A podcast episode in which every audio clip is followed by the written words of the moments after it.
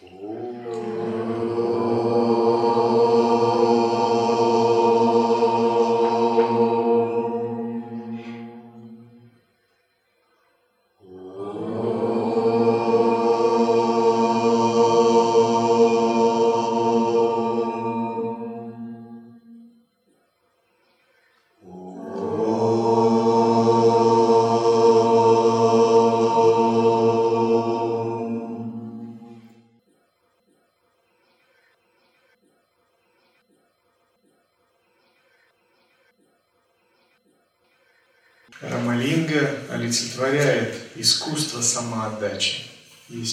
Некоторые святые, которые олицетворяют искусство самоосвобождения, созерцательного присутствия.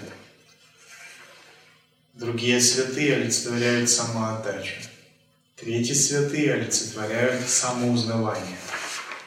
Каждый из этих святых пребывает в своей расе, особом вкусе практики, которую посвящает всю жизнь.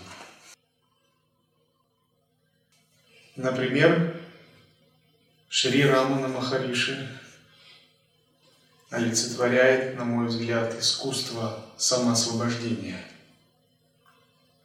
детально объясняя, как с помощью атмавичара освободиться от запутанности ума. Шира Малинга ничего не объясняет. Он только отдает, отдает, предается и предается. Есть другие святые, которые олицетворяют самоузнавание.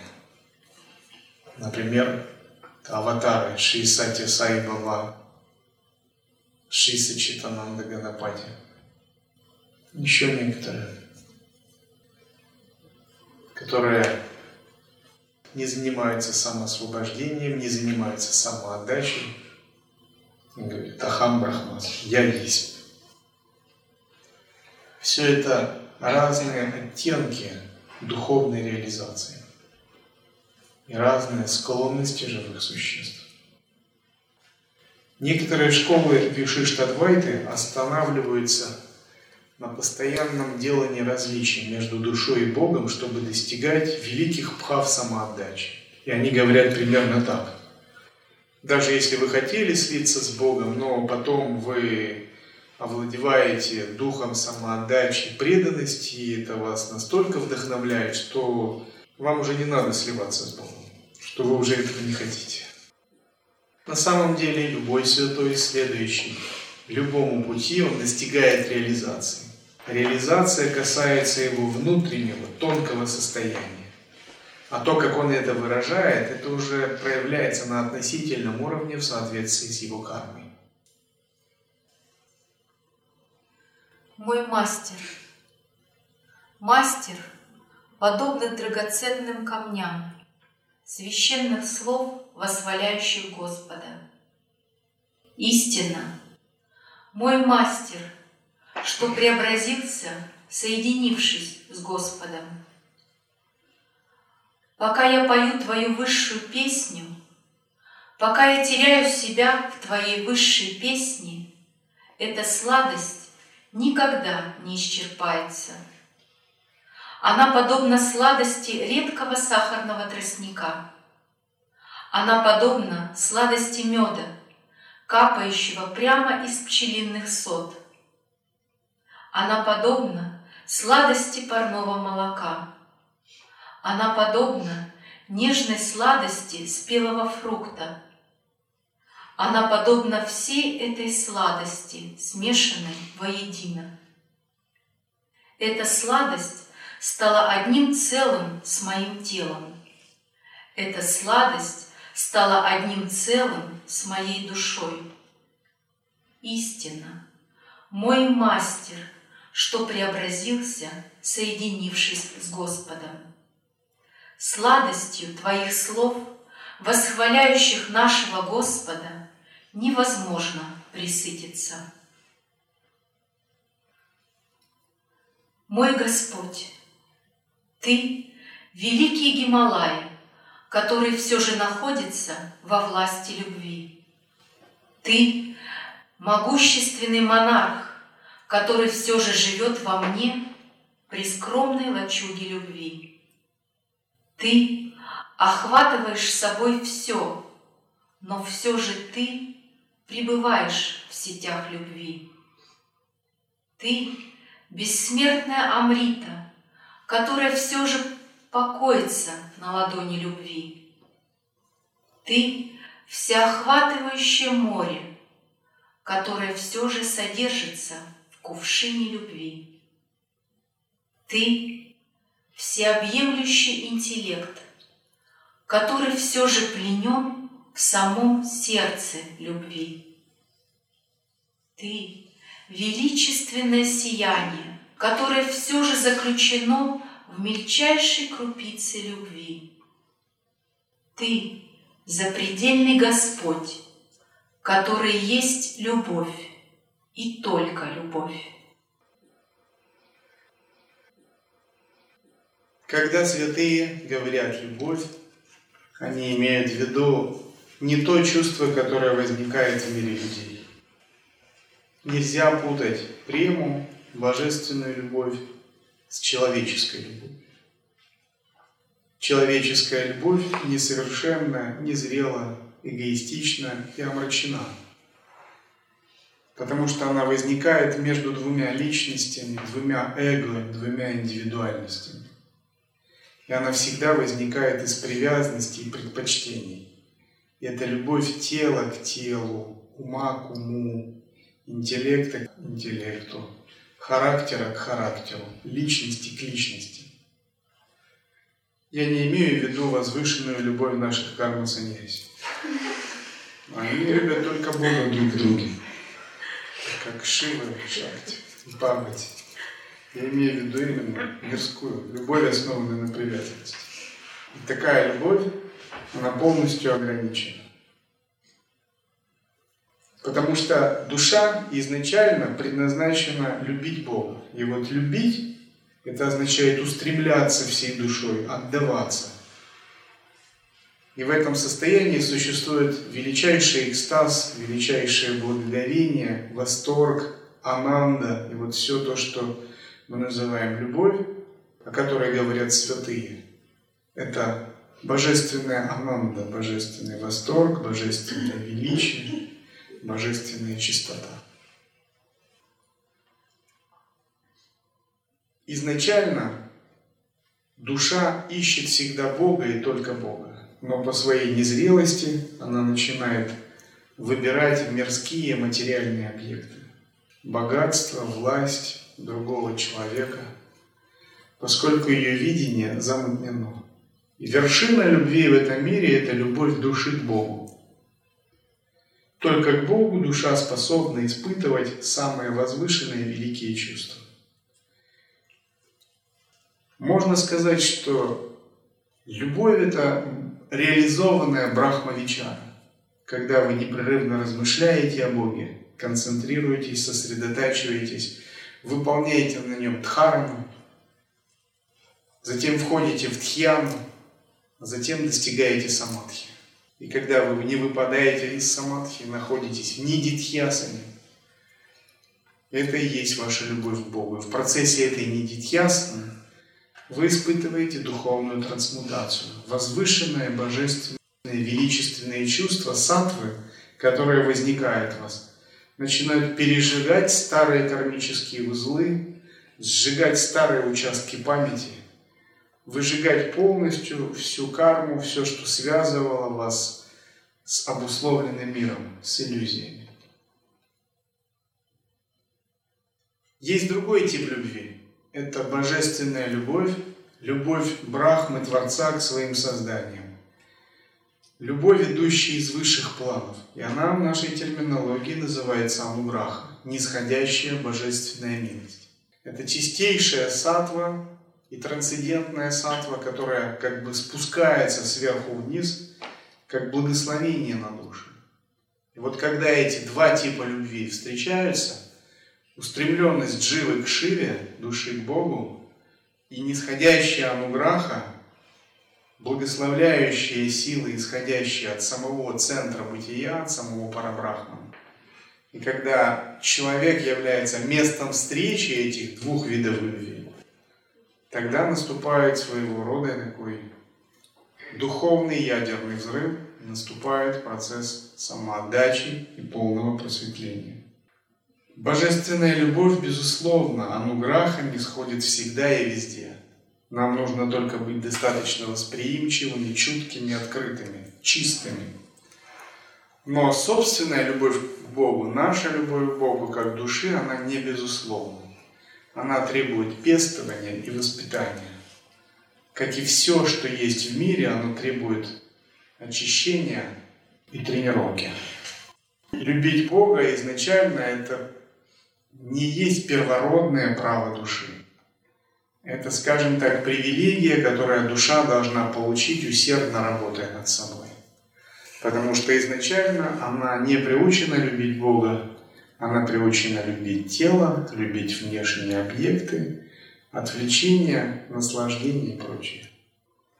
И садху должен приучать свою душу любить Бога так же, как маленького ребенка приучают к тому, чтобы соблюдать правила этики в обществе.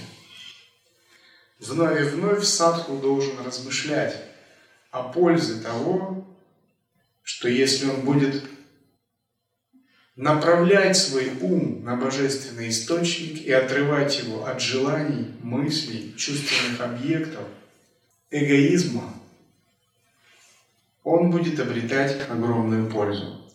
Логикой, цитированием священных текстов, размышлением над страданиями сансары и непостоянства, слушанием наставлений гуру, всеми этими вещами, доводами, он должен убедить свой ум тренироваться в любви к Богу и сделать это самым главным занятием. Такую любовь к Богу на языке Адвайта Веданты называют Атмавичара или Брахмавичара.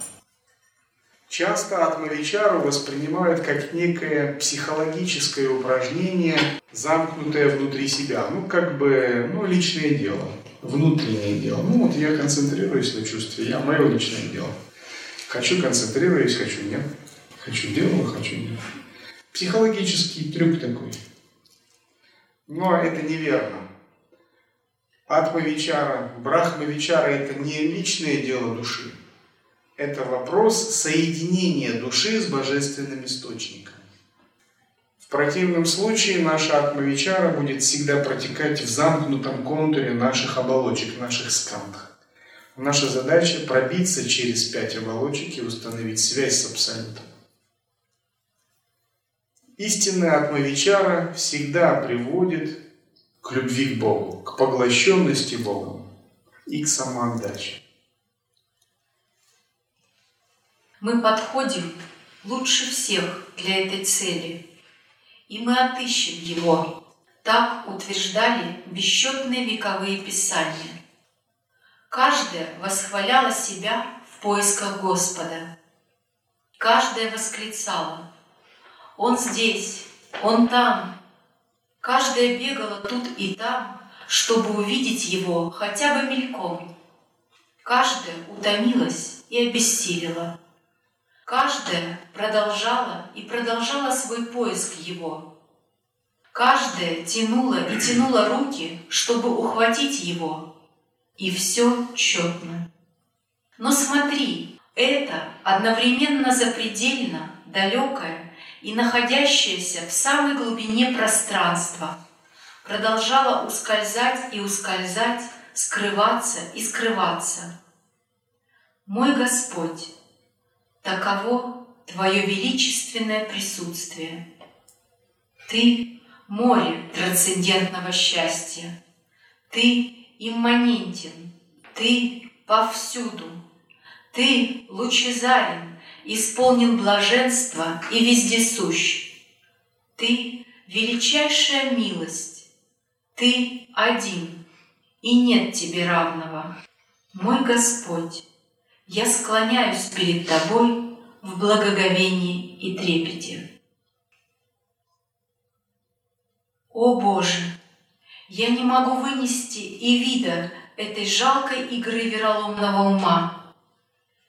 Я презрел свой дом, я презрел свое богатство, я отбросил нескончаемую вереницу своих привязанностей, Я отдал в Твои руки мою жизнь, мое тело и все, что мне принадлежало. Я стал очарованным Твоей милостью, и непрестанно я стремлюсь найти убежище в Тебе. Неужели Ты никогда не помыслишь вознести меня под свою опеку? Я бедный грешник, не знаю Твоей воли. Я устал постоянно взывать к Тебе. О Ты, любящий супруг милости! Пришло время Тебе даровать самому смиренному из Твоих слуг высший нектар бессмертия, исполненный божественной чистоты. Рамалинга описывает свои внутренние состояния. Это не значит, что он разговаривает внутри сам с собой, разделяя себя на душу и Бога. Он пытается передать двойственным языком то недвойственное, в котором он находится. Рамалинга открыл в себе божественный источник. И этот божественный источник начал заполнять его сознание. Его ум, его тело полностью начали предаваться этому источнику и растворяться в нем. А его песни – это то, что выходило из него спонтанно в процессе такого растворения. Слова не так важны. Слова – это просто слова, но слова передают пхаву. И можно, настроившись, понять Пхаву, в которой находился Рамалинга. Это Пхава полной веры, преданности, самоотдачи, отпускания и растворения, растворения. Таким же образом Лай Йогин, когда он успешно идет по духовному пути, он обнаруживает этот великий источник. И он отдает, отдает, отдает. Он отдает то, что раньше считал своим. Но теперь он понимает, это только его карма. Рано или поздно в процессе такой самоотдачи он становится пустым, свободным, непривязанным, и он больше отождествляет себя со своей старой личностью и кармой. Отдать предстоит очень многое. Многие люди даже не представляют, насколько много. Один человек, как-то ознакомившись с Дхармой, сказал, Дхарма – это не путь приобретения, это путь потери. Потерь в том смысле – это путь отдачи.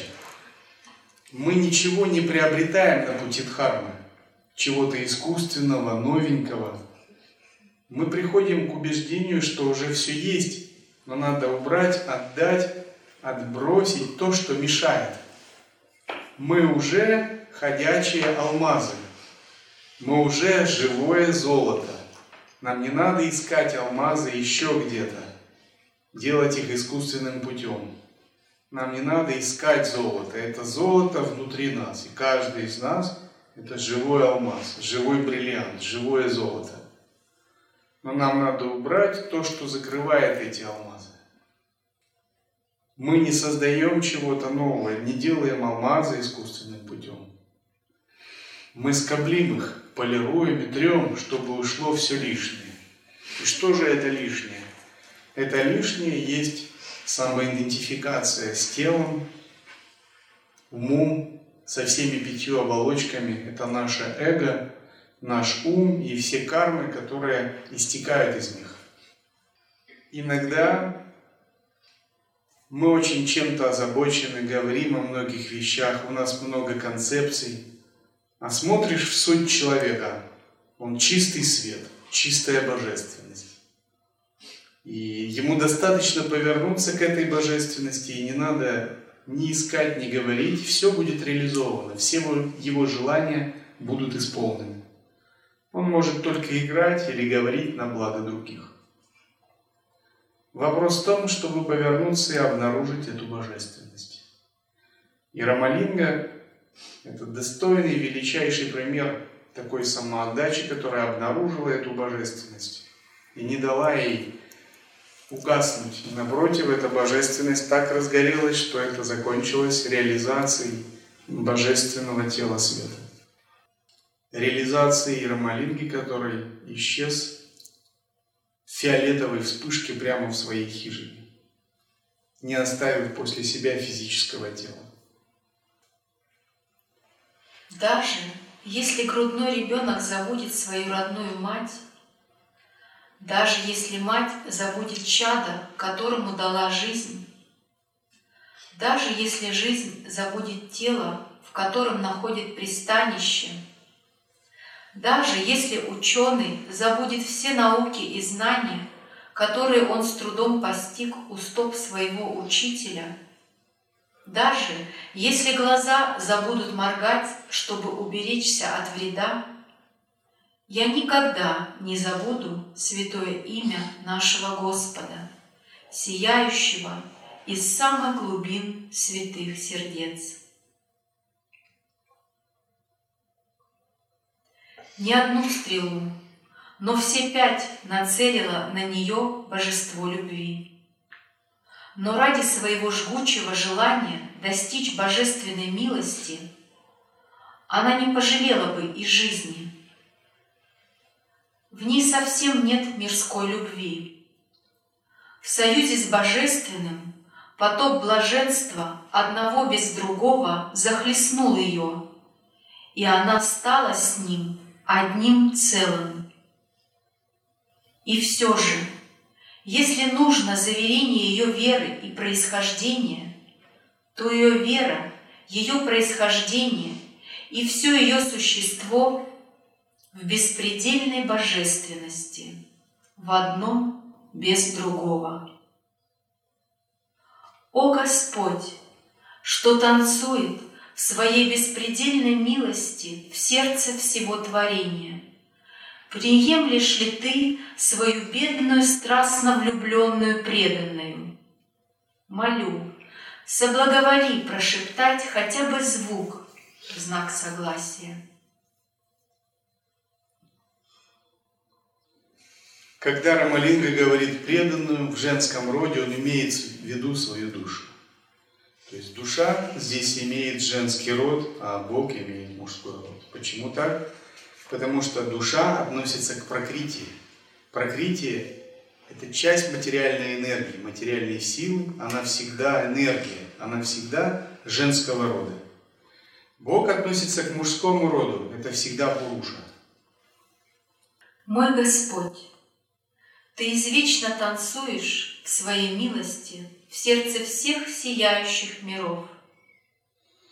Отдохнут ли твои уставшие стопы на склоненной голове твоего маленького слуги? Со своей формой и содержанием преодолею ли я бесконечную преграду Майи в этой жизни? Преодолев бесконечную преграду Майи, обрету ли я форму и сущность совершенной мудрости? Заполнит ли поток запредельного блаженства все сущее? Хлынет ли он через край, стирая различия внутреннего и внешнего? Будет ли реальность затоплена этим потоком блаженства без развлечения одного и другого? Погружусь ли я в глубины этого потока счастья? Погрузившись в глубины этого потока счастья, растворюсь ли я, став тем? Я, твой бедный слуга, мой Господь, не знаю, какова будет твоя воля. Увы, мудрецы веками стремятся познать наивысшее. И все же бедная душа вознамерился хотя бы немного познать наивысшее милостью Господа, моего наставника. Вознамерившись познать наивысшее, я решил непрерывно созерцать эту форму единого, не имеющего равных, эту форму вечной красоты и милости. Рамалинга практиковал методы, близкие к лая-йоге, созерцание, медитацию на пламя свечи в масляной лампе, джоти-йогу. Но опыт свой он описывает именно через язык преданности, язык бхакти. Это не, о, не опыт и не язык ученого.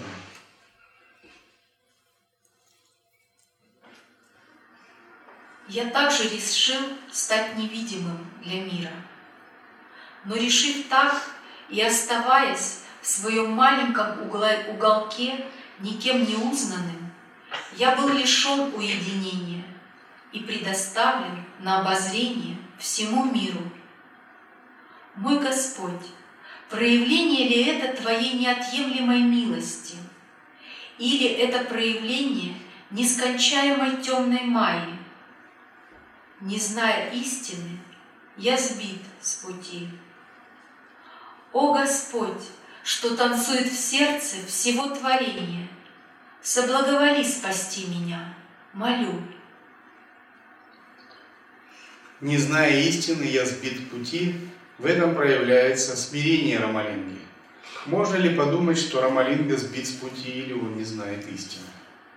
Если уж кто знает истину и не сбит с пути, то это точно Рамалинга. Но он говорит, я не знаю истину, я сбит с пути. В этом проявляется его смирение. Он не хочет сам быть умным без Бога. Он не хочет заявлять, я знаю истину, я знаю путь. Он говорит, пусть Бог за меня решит. Я ему просто все, всего себя предаю.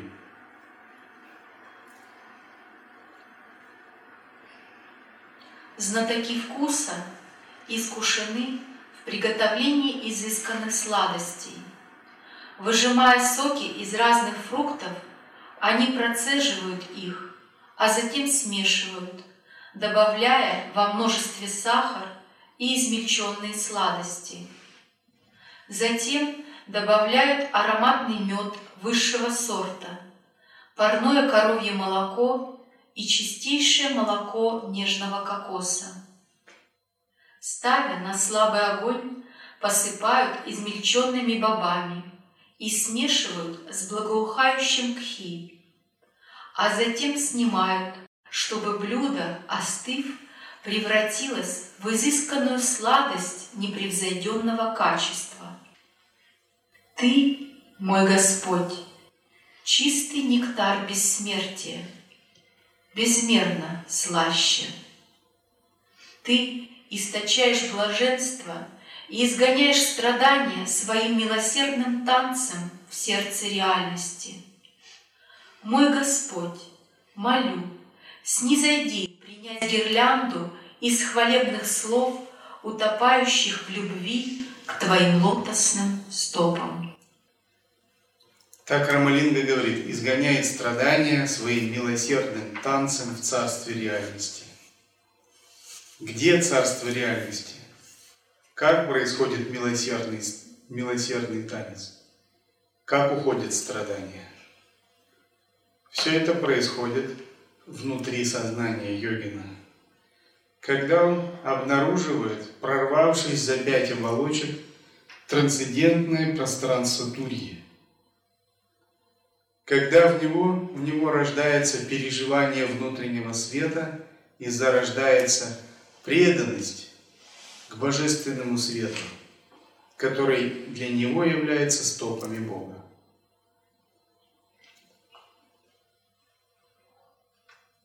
Моя сестра, ты спрашиваешь священное имя моего возлюбленного, единого, не имеющего равных, чьей лучезарной милостью исполнено все, который вечно танцует в сердце реальности – я назову его Архат, Будда и подобными именами. Я назову его Брахма. Я назову его Нараяна. Я назову его Рудра. Я назову его Шива, начало. Я назову его Сада Шива. Я назову его Шакти и Шива. Я назову его Запредельный. Я назову его Брахман. Я назову его Высший Брахман. Я назову его запредельный Брахман. Я назову его Турьяр, тот, кого достигают святые души. Я назову его запредельный Шива. Молю, внемли, моя сестра. Все это чудесная игра моего возлюбленного.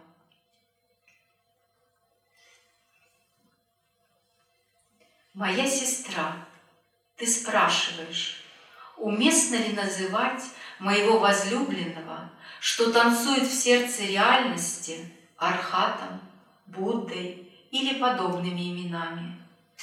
Внемли не только эти, но и все имена всех провозвестников более поздних религий тоже лишь его имена. Его называли даже безумцем, так, какое имя, думаешь ты, не подойдет ему? Послушай, не только имена богов более поздних религий, и твое имя, и мое, все это его имена. Воистину, имена всех живых существ – это только его имена. Моя сестра, молю, услышь, тебе все это станет ясно – когда ты узришь танец моего возлюбленного в совершенной мудрости, в сердце каждой жизни. Рамалинга получил даршан Картикеи в зеркале в возрасте шести лет. Благодаря этому даршану у него произошло самоосвобождение, самоотдача и самоузнавание. Все три процесса. И вся остальная жизнь – это было непрерывное пребывание в Пхава Самадхи, в Сахадж Самадхи и в разных других видах Самадхи. Все эти виды Самадхи для него слились, и в конце жизни было реализовано одно из наивысших – Сварупа Самадхи. Сварупа Самадхи означает, что татва физического тела растворяется. То есть его Сахадж Самадхи и Пхава Самадхи – это было одно – Бхава самадхи – это поглощенность бхавой. Сахадж самадхи – это то же самое, только достигается оно чуть-чуть созерцательными методами. А бхава самадхи – опорой на преданность. Бхава самадхи и сахадж самадхи слились, и в результате было реализовано последнее сварупа самадхи.